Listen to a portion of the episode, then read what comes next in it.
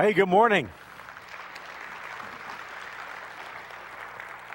Only New Springers would pack out a building on an icy day. You guys are awesome. Um, let me just say a couple things before I get started my talk today. We're starting a series of small meetings called Full Access. Uh, for those of you who might be brand new to New Spring, I need to let you know that uh, we are getting ready to double our kids' space. We're building a building that'll be out here on the north side, and if you've been in either one of our services this morning, you know why we need to double our kids' space because our, our kids' ministry is just exploding. And uh, we're really excited about this. We hope to get started real quickly. Uh, obviously, on Sunday mornings or Saturday evenings, I, I, don't have the time to really flesh out everything that's part of the program. So, if you'd like to be part of one of these full access meetings, all you need to do is just sign up. They're scheduled already, they're on the website. Uh, what you need to do is go into our website and you can put into the address. Um, newspring.org slash full access and then all the different meetings that are available will pop up and you can be part of one of those. It'll be really great. I'll be talking to you about what the building's going to be like what we're going to be able to do. We'll actually even walk out if the weather's good on the north side of the building and, and show you the footprint of where our kids uh, next kids building is going to be it will actually double our kids space and during that time, I'm going to be doing a series. It starts on Easter Sunday. It's called U Times 2. It is the biggest series I've ever done in all my career. Totally huge. And let me just tell you, I'm going to be doing something different with U Times 2 than, than any series I've ever done before. And that is, uh, we'll actually have a daily journal that'll go along with it. So when you come for the weekend, you'll get the next seven. Uh, devotionals that I'm writing that go right along with the series. So it isn't just something that you'll experience on the weekend, it's something you can experience seven days a week. When, when life is over, we're going to want to know that we made the biggest impact that we could make. We, we, we're excited about going to heaven and all the cool stuff that that involves, but we're going to want to know that we made the biggest difference that we could make. And so the series is called U times two, Double Your Impact. It starts on Easter weekend. And by the way, on Easter weekend, we have five services uh, instead of the normal four. So if you're a, a regular New Spring attender and you're really part of what we're doing here and you love this church, and if it's possible for you to move to Saturday evening, that would be a really nice thing to do. If you could do that, we have two Saturday evening services, and especially Easter weekend. It's really, really important thing.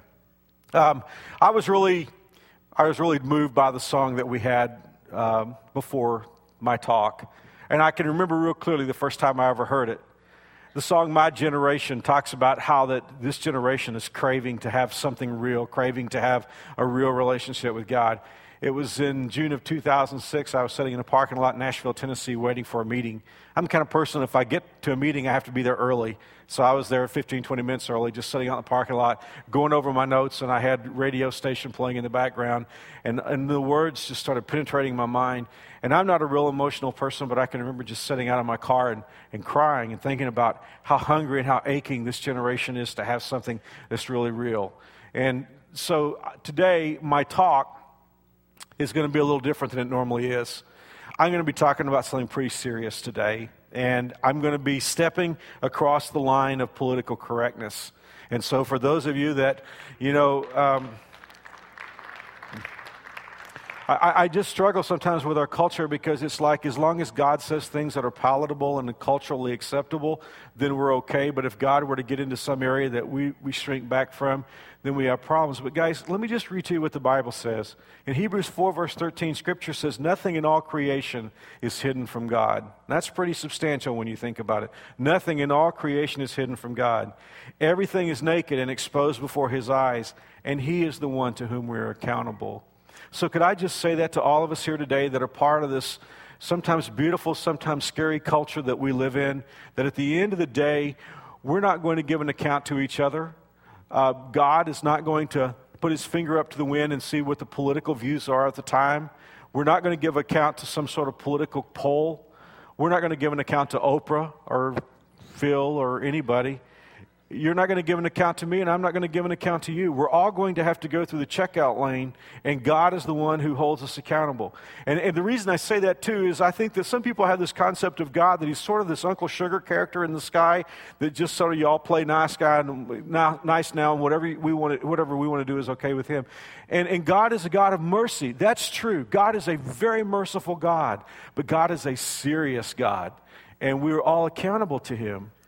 I, I want to give my talk today. I had the weekend off last week in between series, and, and I just was the more I pray and the more I thought about what I saw as I looked at our country, I just kept getting more and more burdened. And, and I just felt like I had to come bring this talk to you. I have to be honest, it's probably not my favorite talk. I would probably like to talk about something else. In fact, many other things. But I just had this overwhelming sense that as God's leader here in this place, that I need to be real candid about some things that I think that we're all facing. You and I both know we're, we're, we're facing tough economic times. And people are talking about this being the worst economy since the Great Depression. People are talking about the stimulus program and the rescue program. But, guys, I want to tell you what economics is the least of our worries in America today. That's the least of our problems. In fact, can't we look past these economic issues and see that there's some underlying spiritual things? I mean, people are talking about this being the, greatest problem, economic problem since the Great Depression. Well, what was the issue with the Great Depression? It was greed. Look at the 20s. And by the way, even for those of us who have been alive for the last two decades, haven't we been on this trolley before? In the early 80s, it was the savings and loan debacle. At the end of the 90s, it was the tech boom and tech bust, or however you want to look at it. And each time, hasn't it been greed? Hasn't it been people trying to make as much money as they can make and then get out before the house collapses? So, all I'm asking you, and, and I, I, don't have any comment on, on the stimulus program and the rescue program and all that. That's outside my, my area. All I'm asking is don't we see that there are spiritual issues that underlie all these things? So, what are we going to do about them? Typical Americans, you know, will say, well, things ought to be different, or I'm going to listen to talk radio, I'm going to watch television, or I'm going to talk to my friends, and we're going to talk about how bad it is. But is that all we're relegated to doing? Or is there a huge difference that we can make? I, I want to give you, give you a talk today on five things that could rescue America and what you could do about them. And again, like I said, I'm going to probably get into some politically incorrect areas, but that's not my, that's not my challenge. My job is to give you the truth. You don't have to believe anything I say. In fact, if you come here to New Spring, you say, Well, Mark, I'll listen to you talk. I only believe about half of what you say. First off, I'm glad you believe half. And secondly, I'm just glad you're here. I just want a seat at the table. I'm going to throw this out. I, one thing I know, I'm an adult. I, am well cognizant of the fact that you walk out of these doors and, and you're going to live your life the way you want to live your life. And I understand that. I respect that. But I hope you respect the fact that I didn't take up this job because I wanted this job that there was a sovereign God who said to me, This is what I want you to do. And I'm accountable to Him. And see, here's the deal I have a very different accountability than you have. When I stand before God, I'm going to give an account for Mark, just like you have to give an account for yourself.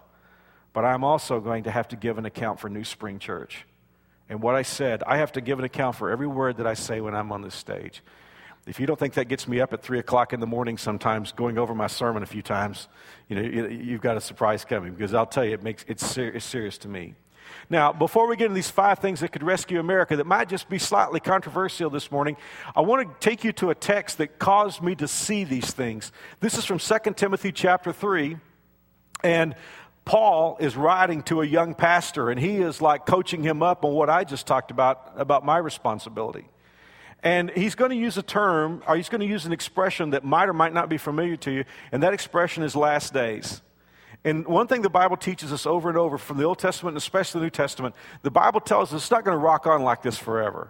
You know, some people have the idea, well, you know, the world, we're just going to see how long we can make this thing go. But Scripture tells us that's not going to happen. And the Bible talks to us about the last days. In effect, there is a terminal generation. And God has given us substantial prophecy to help us identify those last days. There are things like Israel becoming a nation again. That's a 2,500 year old prophecy that was fulfilled in 1948.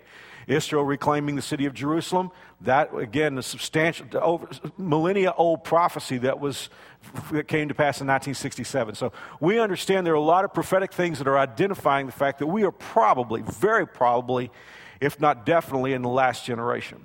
But now here's what's interesting about our text that we're about to look at. Paul starts writing Timothy and he's saying, Look, there are some evidences of the last generation that are spiritual in nature. In other words, he is saying, Timothy, these are things that are going to happen spiritually in the terminal generation. Let me read it to you. 2 Timothy 3, verse 1. You should know this, Timothy, that in the last days there will be very difficult times. For people will love only themselves and their money. They will be boastful and proud, scoffing at God, disobedient to their parents, and ungrateful. They will consider nothing sacred. They will be unloving and unforgiving. They will slander others and have no self control. They will be cruel and hate what is good. They will betray their friends, be reckless, be puffed up with pride, and love pleasure rather than God. They will act religious, but they will reject the power that can make them godly. Guys, I want to give you five things that can rescue America. They're not from Mark. I just pulled them from the scripture that you and I just read. You saw it, you'll see where they came from. Here's number one. If you want to know what will rescue America today, we need young people who crave wisdom.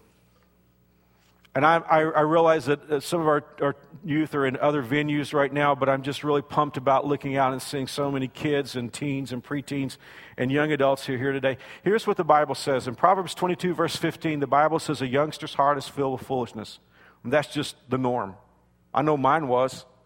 It just means that, and it doesn't mean foolishness like an insult. It just means that when you're young, you really haven't lived enough life to know what's important yet. You just have, you know, some ideas, but you really don't know what's important. That's just life. That's how I was. I think that's how all of us have been. But I just want to say, I don't know that we have time. I think we're in a generation today where young people don't have the time to make mistakes. I make this point because I was reading in, in, in, an article that probably some of you read this week about a, a kid who passed away at KU and he had overused alcohol and died.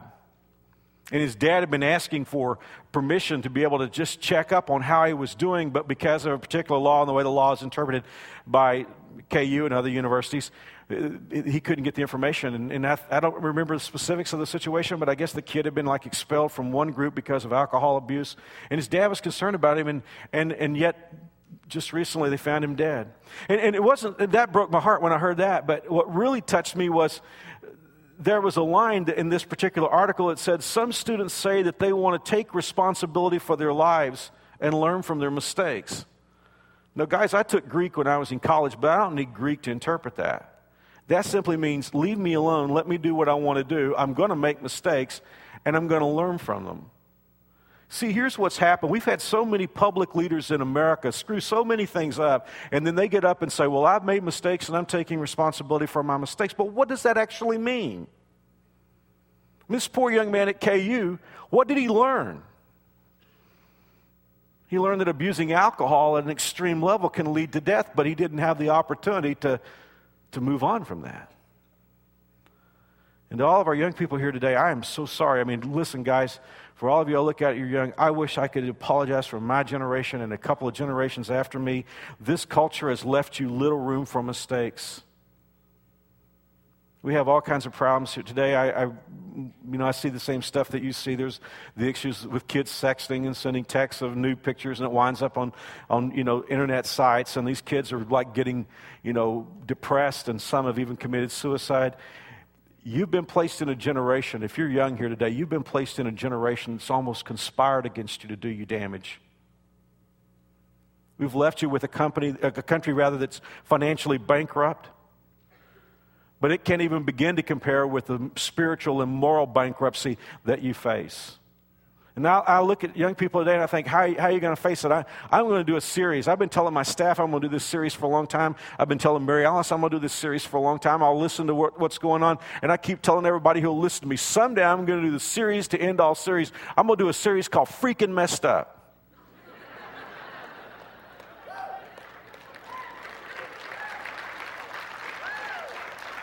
That will be coming this fall. I'm not kidding. I'm serious. You know, I just I, I look at the world it is so freaking messed up, and I'm wondering how are you going to find a life partner? How are you going to find a person that? And, and so here's the deal for all of you who are young here today. Could I just say this? You have something within your grasp that could change America. In James chapter 1 verse 5, the Bible says if you need wisdom, ask our generous God and he will give it to you. Now, what is wisdom? Wisdom is seeing the world the way God sees it. Wisdom is those things that you, in other words, here's what God is saying You don't have to suffer to learn. If you ask me, God is saying, I will give you wisdom. And since you're being soaked by debt, all of you young people, with, by your leaders that you'll never be able to pay off, isn't it good to know that what you need most is free? In Daniel chapter 1, there's a story of a man and his three friends who were really special. And here's what the Bible says about Daniel and his three friends God gave these four young men knowledge and skill in both books and life. For all of you who are young here today, if you're teens or preteens or kids, could I just challenge you with that verse, Daniel 1:17? That is what you need. You need knowledge and skill both in books and in life. I've known people who were, who were life smart. They never went to school, they never got the benefit of a great education, but they were just life smart. By the same token, I've known people who had PhDs who couldn't think their way out of a paper bag. But here's what God is saying get both. Get the best education that you can get and ask God for wisdom.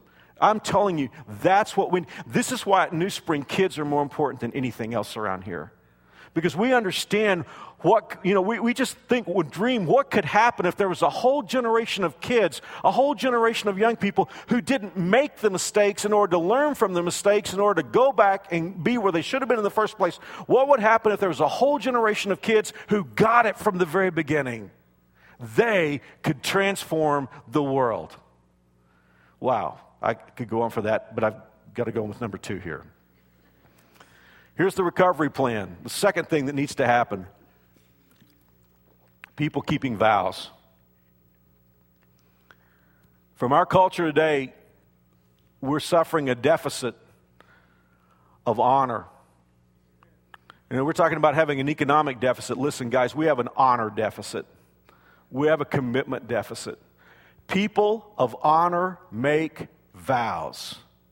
Vows say, I'm serious. Vows say, I'm staying. Vows say, I've got skin in the game.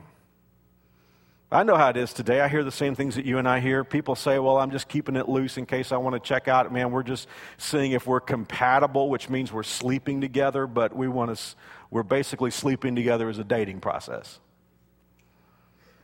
The Bible says in Psalm 76, verse 11, make vows to the Lord your God and keep them. I mean, we used to understand this about marriage. It's what used to make sex great. People didn't get in bed until everybody was on record as being serious. But now, that's gone. And I know, I mean, people will say, well, Mark, that's old fashioned, man. That's the way things used to be. We've got new rules. We're making it up as it goes. No, we're freaking messed up, is what's going on.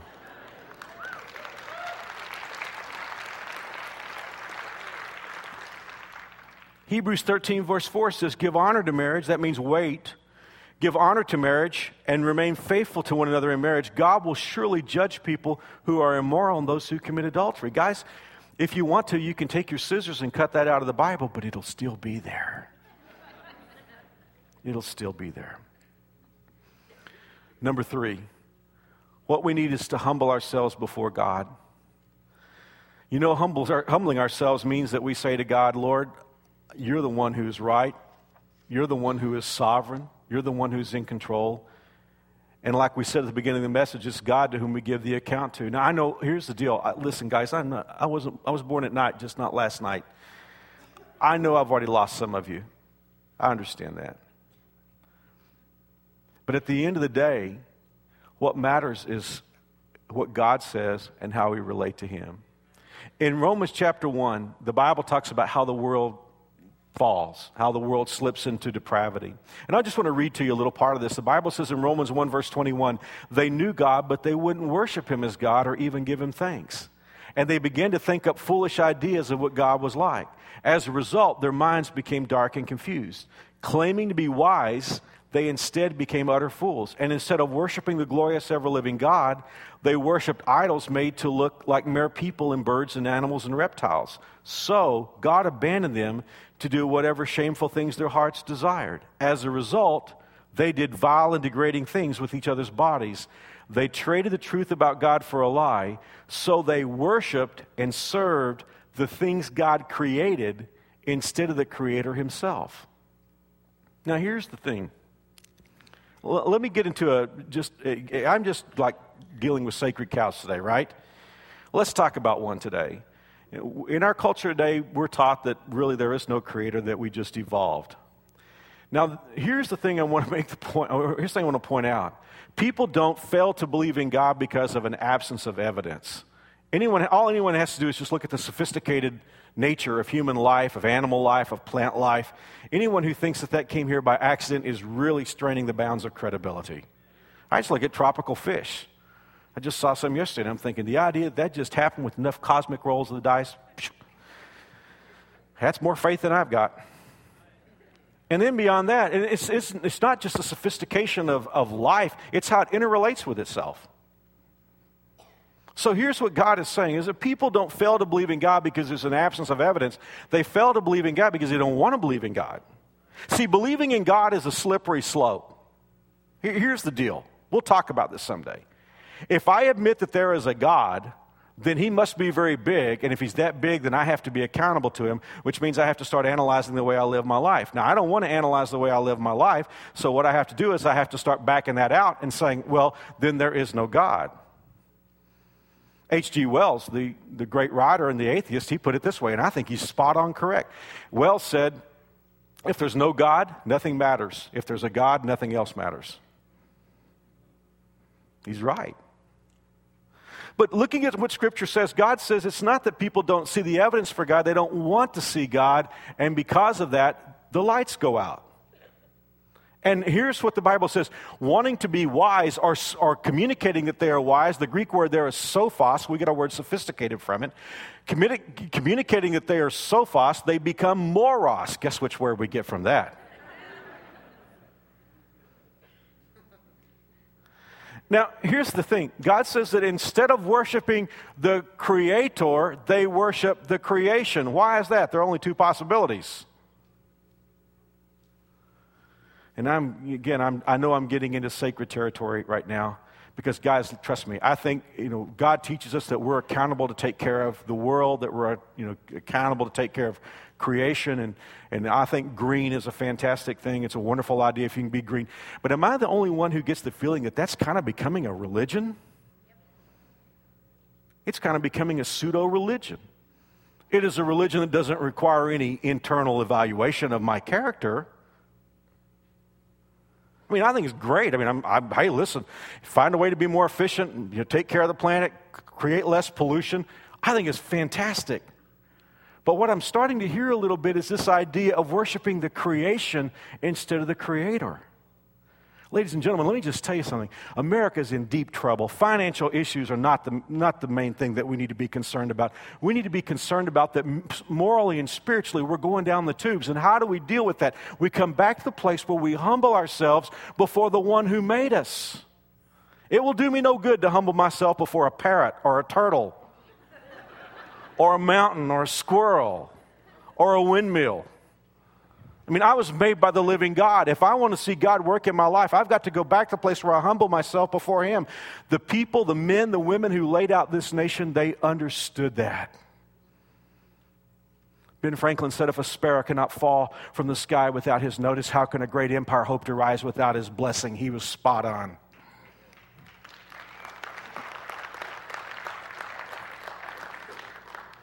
I got to rush on. Boy, I wish I could talk about this a little more. Number four, churches need to get on message. I'll tell you, talk about freaking messed up. How about talking about churches? Churches in the last few years have gotten off into everything except for what God put us here to do. Churches have gotten off into politics, they've gotten off into, you know, programs and, and all kinds of stuff. Let me just tell you something, guys. What God left us here was to good news people into heaven. You know, religions proselytize. What the church does is to give people the good news.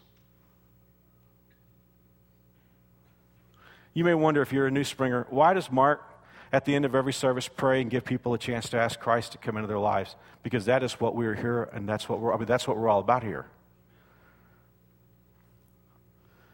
Listen to the way Jesus said it. He said, What is a man profited if he should gain the whole world and to lose his own soul. I, I was, I was being, you know, having an interview for insurance, and, and the lady on the phone asked me, What's your net worth? I hadn't anticipated that question. What's your net worth? I said, What do you mean by that? She said, Well, you know, it's your assets minus your liabilities. Wasn't very much in my case, I can tell you that. Jesus is talking about net worth. He's saying, suppose a man or a woman were able to just gain the whole world.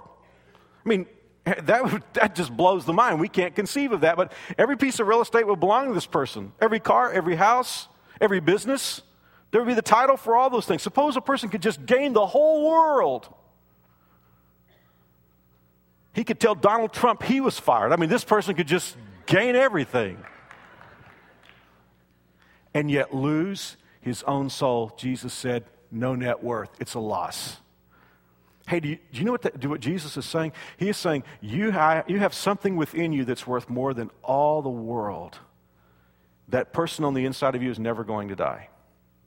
The shell, the husk, this body that you and I live in, it's going to get old, it's going to die, but not the real you. The real you goes on living forever. Jesus said, Suppose a man could gain everything in the world and yet lose that person and die and go to hell, is what he's talking about. What if he lost that person? Jesus said, Be a total loss. Guys, you know what we're supposed to do as a church? What we're about as a church is to tell people that God loves them, that Jesus died for them, that anybody, anywhere, no matter what he or she has done, can turn from the old way of life and invite Jesus Christ in, and all sins are forgiven, and heaven is our home forever. I mean, here's the deal that is the message. And somebody can say, well, Mark, what's so big about giving people a message? That sounds kind of foolish. Did you know that that's exactly what the Bible says about that? In 1 Corinthians chapter 1, the Bible says the preaching of the good news seems like foolishness. Why? Because somebody could hear, you know, Jesus, um, 2,000 years ago, a man died for me, and blood came out of his body, and that blood paid for my sins. And if I ask him, he will forgive me. That sounds foolish. How will I be advantaged if I do that? And God says in 1 Corinthians 1, yeah, it sounds foolish. But the second thing God says about it, it is the power of God. There is something about coming to Christ, realizing that you need Him, that He died for your sins. At that moment, when you believe that message, it unleashes the power of God. How many of us today could talk about being transformed by that moment? And we're not the sharpest knives in the drawer. We still mess up a lot of stuff. But what happened? When Jesus came into our lives, the power of God came in and it switched on the lights. That's what churches are supposed to be about. And churches need to get back to giving that message. Okay, I got to quit. I got five minutes for number five. The fifth thing that could rescue America is for Christ followers to understand their role in the world. Let me read a scripture to you. This is from Jesus in Matthew 5. I'm reading out of the message. Jesus said, Let me tell you why you're here. You ever wonder, what am I doing here? If you're a Christ follower, just pay attention. Jesus said, Let me tell you why you're here. You're here to be salt seasoning that brings out the God flavors of this earth. If you lose your saltiness, how will people taste godliness? And then in verse 14, here's another way to put it. Jesus said, You're here to be light, bringing out the God colors in the world. God is not a secret to be kept. We're going public with this, as public as a city on a hill. Now, what Jesus is saying is if you're a Christ follower, you have basically two functions in this world. You're to be illuminative. In other words, you are to be a light that shines so that people can see what God has done in your life, in my life and then we're to be a preservative. I, again, I know the facts of life. I know that when this message is over, I know the world's pretty much going to be the way it is. I know America's going to be pretty much the way it is. All the bad stuff I've talked about, it's going to go right on. And somebody could be here today and you say, Well, Mark, what difference could I make? Suppose I am that young person that asks God for wisdom and says, No, I'm not going to screw things up and make all kinds of mistakes and then try to learn from them. Suppose I'm that one person that says, Yeah, I'm going to be different. Suppose I am that man, that woman who says, Okay, I'll, I'll be different. What difference would it really make? You ready for this one? Because if I'm talking to some of you and you're the more traditional church crowd like, I, like I, I've been throughout my life, you're going to walk out of here and you say, wow, man, Mark really got after all those bad sinners today. You really misread me if you walk out of here with that. Mark is after us. The final story, the final outcome of what happens with America will not be written by people who don't believe in God. It'll be written by how we live our lives as Christ followers.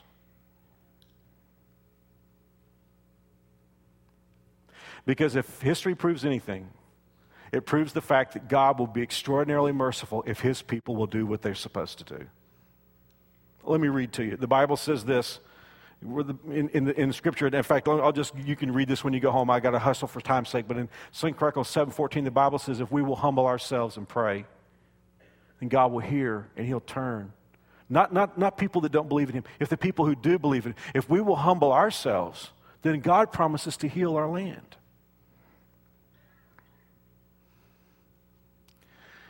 What do you think of when you think of the name Sodom and Gomorrah? Some of you say, well, I know they were bad places and God wiped them out. You're right. That's probably about all you need to know. The Bible tells us what their problems were. They were proud people. The Bible says that they had everything they wanted. They, they had fullness of bread, is the expression that the Bible uses. It just means that they had everything. They, they weren't really stretching for anything. And they didn't care about people who were hurting. And they were about every, they were twisted up sexually about as bad as any place could be. And finally, God said, had enough. I'm going to wipe them out. There was a problem with that, though. In these, in these two wretched places, there was a family of God followers. They weren't in God's will. It's just the dad had decided he wanted to make a lot of money, and these were, well, these were wealthy cities. And so he, he moved his family into Sodom. He was the nephew of Abraham. He was good people, God followers, living in Sodom. So God sends a custom angels to, to Abraham to make a courtesy call on, on, on Abraham and basically say that he's going to wipe out these two cities and, and, and just to let Abraham know ahead of time that this is going to happen. And Abraham starts thinking about what you and I are talking about how that oftentimes God is very merciful if, if God's people will do what they're supposed to do. And Abraham said, Lord, man, I hate to see that. Two big cities wiped out. Suppose there are 50 people there who are following you. If, if there are 50, got 50, 50, would that make a difference? And God said, Yeah, if they're 50, I'll leave the two cities alone. Any of you in negotiation? I know some of you are. Abraham's thinking, hmm, I don't want to leave anything on the table here. Um, God, coming back at you here, if they're 45, and God's saying, yeah, yeah, they're 45, I won't touch them. How about 40? And God said, okay, 40. Abraham's been dropping by five each time. Now he decides, well, let's drop by 10, see what happens here. How about 30? God, if they're 30, 30. And God said, all right, if there are 30 righteous people in Sodom and Gomorrah, I won't destroy the cities. God, suppose there are 20, 20. And God said, Yeah, Abraham, if they're 20, uh, I won't destroy the city. Oh God, I don't want to, I, have really been, I've, I've really tested your patience here, but God, God, it's a big city, thousands of people that live there. What if there are 10? He's thinking, surely Lot's got his family on board, his kids, their spouses, maybe even had a little influence on somebody else there. What about 10? And God said, All right, Abraham, if there are 10 God following people in Sodom and Gomorrah, I won't touch it. And Abraham said, Got it. A few hours later, God destroyed both places. Sodom was not destroyed because there were 10 too many wicked people. Sodom was destroyed because there were 10 too few God followers doing what they should do. If God judges America, and Billy Graham, I, don't say this, Billy Graham has said for decades, if God spares America, he will have to apologize to Sodom and Gomorrah. Billy Graham said that, not me. But if God does bring judgment on our nation, it won't be because the people who don't follow God are not behaving. That's a known fact. It'll be because those of us who claim to be following God are not following God. I'm asking today for me, as I love America and I love our city and I love our nation, I'm asking for me, what does this mean to me? And I'm hoping that, that you ask that. And I know that I may have lost some of you early on because you're saying, I just don't think that we should talk about such things in church. Where else are we going to talk about them? Where else? Would you just pray with me? And I'm not going to even lead you in a particular prayer. I'm just thinking right now, could we just pray a prayer of consecration and just say, Lord, help me, help me to be the kind of person I should be, the kind of person who has wisdom, the kind of person who keeps his commitments, who is a man of God, a woman of God, a young person of God. God, help me. I assure you, New Spring Church is totally committed to staying on message, and we are committed to being salt and light. That is why we do everything we do. Would you just take a moment to pray and say, God, help me, please?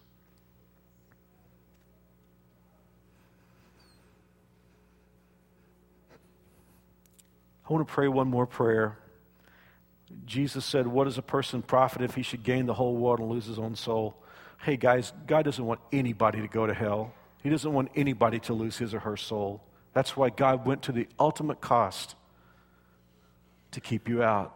In fact, Jesus took your punishment for you. There's no reason for you to take it. If you would like to accept his gift for you, that's how you get into heaven. It isn't by joining a church or being good or learning rules. It's by knowing Jesus. And if you've never prayed to invite him into your life, you can do that right now. I'm going to pray a prayer slowly, and you can think about the words. And if you mean them from your heart, you can repeat them after me, and God will hear your prayer. If you want to use your own words, that's wonderful too. But if you're ready to invite Jesus into your life, here we go. Jesus, I know I've done wrong. But I believe you died to pay for what I did wrong. I ask you to forgive me, save me, change my life. Thank you for keeping your word to me. In Jesus' name, amen. If you just prayed that prayer with me when you came in today, you got a worship folder. Part of it's detachable. If you just prayed to receive Christ, would you put your name and address on there? I have a gift I want to send you. It's a, just a packet with some DVDs and great stuff to help you know what it means to really know Jesus. You can see a little picture of it here at the, in the bottom. If you just prayed to receive Christ, put your name and address on there and just check that box. You can detach that and then drop it in the offering bags or the boxes by the back doors. If it has your name and address, I'll mail it to you. I know we're crowded today, but if you have just a few extra seconds, if you just prayed to receive Christ, you can take this packet home with you today. I'm going to point right to the middle doors. There's two zones beyond that called New Spring uh, Store and Guest Services. Either one of those, you can just bring the card up and say, Hey, I prayed with Mark, and they'll give you the, the packet that you could take home with you today. Guys, thanks for being here today. We start U times two Easter. Can't wait for that. So be thinking about that. And. Uh